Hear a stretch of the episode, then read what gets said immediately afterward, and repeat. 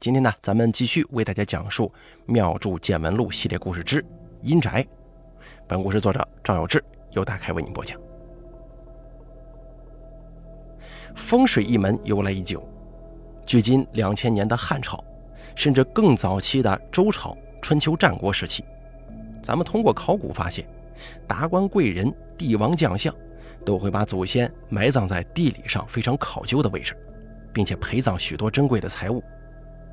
古人认为这么做可以让祖先保佑后代继续享受富足的生活，这个呢就是最早的风水形式了。随着社会的进步，人们不满足于墓地的讲究，人活着的时候居住的房屋除了结构装饰以外，也要考虑怎样才能利于居住在房屋里的人身体健康啊，睡眠充足啊，有足够的隐私，甚至能够利于主人的财运。这种看房屋的风水学问也就随之诞生，有了以看风水作为职业的风水师。风水师把墓地叫做阴宅，活人居住的房屋叫阳宅。新中国成立之后，由于推行火葬、公墓等埋葬措施，以及土地公有的制度，曾经从事阴宅风水的风水师失去了谋生的业务。现如今呢，中华大地上已经几乎没有阴宅风水师了。去年的年末，我在道观筹备年末的法会活动。这年末的法会是道教非常重视的，乡亲们这个时候大多处于农闲时分，经常去庙里烧香，供奉纸钱、香烛，祈求神明保佑来年风调雨顺，收获丰足。前一年许下的愿望如果已经实现，这个时候信众们也会纷纷带着自己曾经许下的还愿礼来庙里感谢神明。道观通常会在年末接待大量的香客，同时举办新一年的祈福法会。尤其是有一些香客新的一年是本命年的，大多会到庙里来做拜太岁的法事，这需要大量的人力物力。我这庙里每逢年底也是非常忙碌的。正在筹备的时候，道友蒯三海到庙里来找我，我还跟蒯三海打趣道：“怎么，蒯大师也要参加法会？”拜个太岁吗？蒯三海神秘地把我拉到一边，悄悄地说：“哎，老赵啊，皮琴了。”蒯三海在市里的封建迷信一条街开算命馆，年轻的时候跑过江湖，到现在还时不时地说一些江湖黑话。这些黑话呢，以前多是骗子、江湖艺人才会使用。一来呢，是为了骗子与骗子之间互相沟通，让受害者蒙在鼓里；二来是为了防止一些隐秘的事情被其他人听到。在这个江湖黑话当中，批琴多是指几个人一起做局，赚了钱大家分。但蒯三海如今已经做了正经营生，也就把这个黑话给隐身了。意思是说，他接了一个大活，想让我参与，赚了钱之后呢，也会分给我一部分。我假装不高兴地说：“嘿，我还不知道你肚子里几斤几两啊，大活都是自己接了做了，莫非是你自己搞不定才来让我掺和是吗？说吧，这回是不是又摊上事儿了？”蒯三海搓着手，有点不好意思地笑了，说道：“这摊上事儿倒不至于啊，就是有个大活我自己一个人做不来呀。那你说吧，是什么问题？先跟你说好啊，我这儿忙得很，走不开，要做也是快去快回，最多2天，再多的我可匀不出时间给你了。”“哦，是这么回事。有个大宅主来店里找我，问有没有会点穴的。我一听这是行家呀，应该是从封建迷信一条街从头问到尾了，其他人都不会，就问到我店里来了。”在旧时候啊，阴宅风水师接了活，如果寻到了好风水地势，还要找到最合适埋葬的位置，这个埋葬的位置就叫做穴。找穴又叫点穴，也有的风水师美其名曰为寻龙点穴。我点点头说：“应该是个行家，外行基本没听过这个词啊。”蒯三海说：“这个宅主呢，也就是30岁上下的年纪，他爷爷刚过世，想着找个好风水。他家里头是放贷的，有点钱，但是他琢磨着放贷始终不是一个能长期干下去的营生。想通过风水让后代好好读书，以后啊不要再干这行了，最好是能搞点科研什么的。很早之前他就开始在网上找这些东西，学这些东西。我说道，能这么想也是个好事啊，你要是能找到好穴就帮一帮吧，也不知道点了好穴能不能买得下来呀。快三还拍了拍胸脯说，我当然是一口接下来了，但是一想点了穴不还得老照你来办这个安葬下土的法事吗？我挠了挠头发说，这家人既然要点穴，经济实力应该是足够的，但资金比较充足的人会不会下葬的时候要大搞排场？我这里走不开呀，年底都在忙法会，如果就普通的下葬法事科仪，我喊个帮手也能做，如果搞大排场的话，这人呢还真凑不齐。快三海用手指打了个响说道，我就想到这个问题了，我已经跟斋主都沟通好了，一切从简，这个下葬法事就按照最基础的规格来，你喊个帮手就行。斋主老家是香香的，要能行的话咱们现在就出发。我把庙里的事务交代给徒弟保尔跟杂务张才义，跟着蒯三海一起打车去了市里。蒯三海联系了斋主，让他开车在蒯三海店门口等我们。下了出租车，我们就上了斋主的车，互相介绍一番，就一路往香香出发了。这位斋主姓黄，可能因为其从事的行业比较特殊的缘故吧，颇有一些匪气，为人很爽快。再加上他的爷爷过世的年纪比较大，寿终正寝，算是喜丧，所以气氛呢并不沉闷。一路上谈天说地，聊着聊着就聊到了香香。香香位于长沙西南部，是湖南湘潭市下辖的县级市。黄先生的老家是在湘乡下面的一个村里，附近有不少的小山，此起彼伏。黄先生在家里正在摆灵堂，有很多客人在忙里忙外。我跟蒯三海进去上了香，拜了拜就出来了。蒯三海望着四周连绵不断的群山，眉头皱了皱。我打趣着说，怎么这里风水不太好找宝地吗？蒯三海说，这里可能近些年动土比较多，把不少风水都给破坏了。说着蒯三海指了几个位置给我看，果不其然，有的山被挖了一半，有的地方建了水塘养鱼，还有的地方被硬生生的炸开了修路了。黄先生这个时候也从灵堂出来了，问蒯三海怎么办。蒯三海坐上车，让黄先生按他指的方向开。好在这里的路修得四通八达，不管是什么山沟沟小峡谷，总有路能开车去。可每次到一个位置，蒯三海下车四处环顾一下就摇头，又钻进车里让黄先生继续开。就这么折腾了半天，没遇见一个让蒯三海满意的地方。黄先生也有些气馁，哎呀，这再偏的地方可能就下葬不了了。蒯三海也不置可否，继续指挥着黄先生开车四处窜。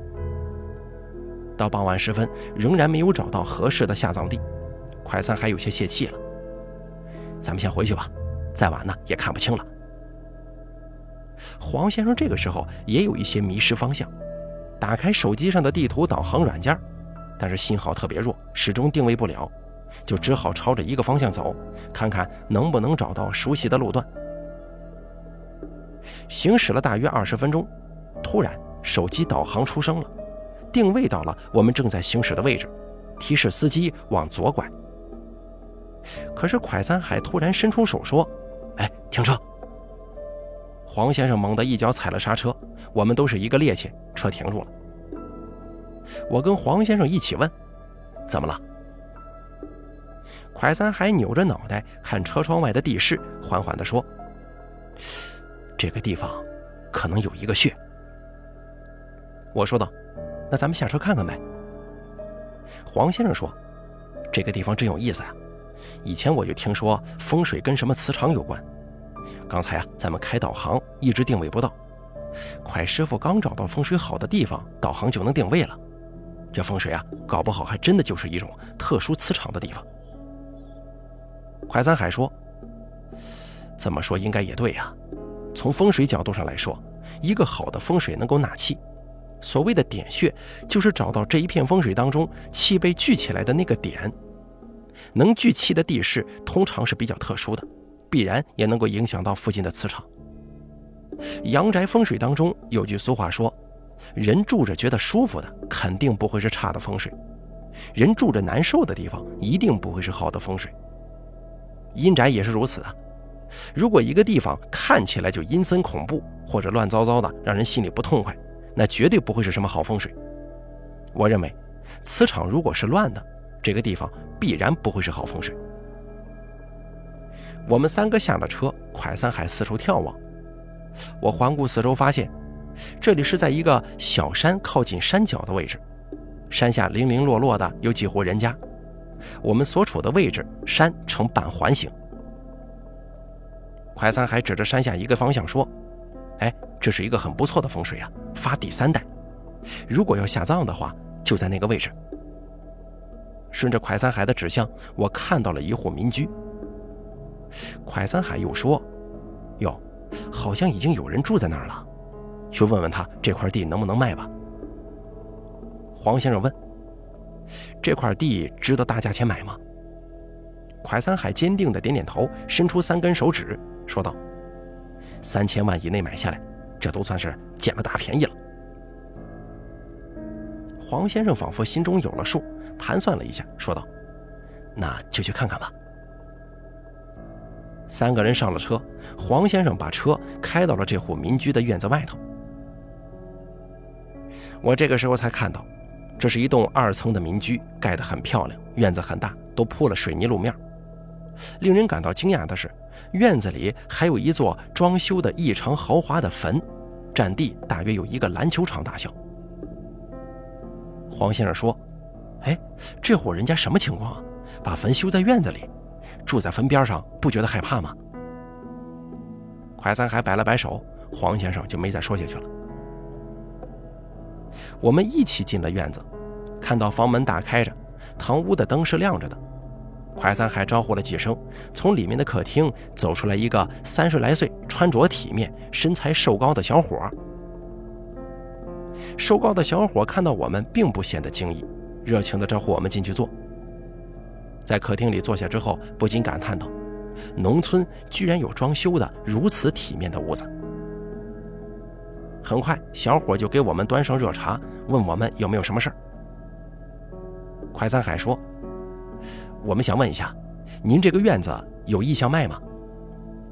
小伙没说话，颇有兴味地看着蒯三海。黄先生开口说道，钱不是问题，我愿意出的钱呢，够你们在市里买4、5套不错的房子了。小伙突然笑了，自己端起一杯茶来喝了一口，对蒯三海说，您是风水先生吧？蒯三海虽然年轻的时候跑过江湖，阅历很丰富，可是却被这么一问给噎住了，惊讶地说，哎，你怎么知道？小伙子说，之前就有几个人过来问这块地，都是风水先生带过来的。蒯三海马上就明白了，啊，那是肯定的，我刚才没想明白。小伙突然问道，你们应该也明白，现在像这样的乡村哪还有年轻人住啊？年轻人基本都出去打工了，你知道为什么我在这里住吗？蒯三海想了想说，莫非你在帮人守坟吗？小伙子轻轻点了点头说，我叔叔。我好奇地问道，这坟里葬的是您的？小伙子接过我的话说，是我爷爷的父亲。蒯三海说，哎，这事儿有点意思啊，你方便跟我们讲讲怎么回事吗？小伙子说，这事儿说来话长了，我家这祖上啊，好几代人都是要饭的，穷得不得了，但就算是这样也没能绝了后，一直还是有子嗣的。到我爷爷的父亲这里，就想着应该有些改变呢，可他当年也是穷光蛋，没上过学，不认识字，只是听人说，如果想让后代好起来，就要找个好风水。蒯三海搓了搓手，那个年代干这行的人多呀，应该也不算贵，竞争激烈，现在做这行的人少了，地又贵，各种限制条件，所以都是很有钱的人才能请得起。那时候再穷的人攒钱也还是可以的。小伙子说，那个时候我爷爷的父亲就是找了个风水先生，一辈子的积蓄全给他，又诚恳地求了他很久，希望他给找一个好一些的风水。说着，小伙子转过头来对快三海说，你是不是也看出来了，这风水是发第三代的？快三海点了点头。小伙子接着说，当年这里还是荒郊野岭，附近没有人家的，那个风水先生也答应了，就点了这个位置，跟我爷爷的父亲说，让他死了以后就葬在这里，然后如果将来的后代有点钱，自己盖房子就盖在坟的旁边。后来到我爷爷那一代就盖房住在这儿了。快三海说，那你这叔叔？小伙子说，我爷爷那个时候就已经不用讨饭了，盖了房子，让我父亲跟叔叔能念书。但是我父亲做了一辈子农民，我叔叔从小上学成绩很好，后来毕业做了老师，老师慢慢升到校长，家里也没什么关系，全靠自己努力爬上来的。快三海皱了皱眉说，不应该只爬到校长吧？小伙子说，没错，我叔叔现在已经是厅级了。快三海恍然大悟，哦，原来如此啊，怪不得他说他在帮他叔叔守坟呢。小伙子说，家里的事情我们从小听到大，这个事儿其实到现在宁可信其有，不可信其无，所以这块地我们家是不会卖的，让你们白跑一趟，不好意思了。因为涉及到了官员的问题，我们就不再多问，就此打住。又一起闲聊了一会儿，小伙子下厨给我们做了一顿丰盛的晚饭。吃过饭各自拜别，我们就回到黄先生的家里了。再以后，快三海又跑了一天，实在找不到什么出色的风水，最后跟黄先生商议，在条件允许的范围内寻了一处没有煞局的位置，安葬了黄先生的祖父。我喊了城西的道友老姚来帮我一起做了下葬时的法事。我跟快三海劝慰了黄先生几句，让他多陪陪孩子，把钱呢尽量用在对孩子的教育方面，未必不能成才啊。黄先生也答应了。其实风水一事啊，有许多浮夸的故事，大多是小说家言，不足为信。大家要相信啊，知识改变命运，想要改变现状，唯有努力提升自己一途，方是正道。好了，咱们本期《妙著见闻录》系列故事之阴宅就说到这儿了，感谢您的收听。本故事作者赵有志，由大凯为您播讲。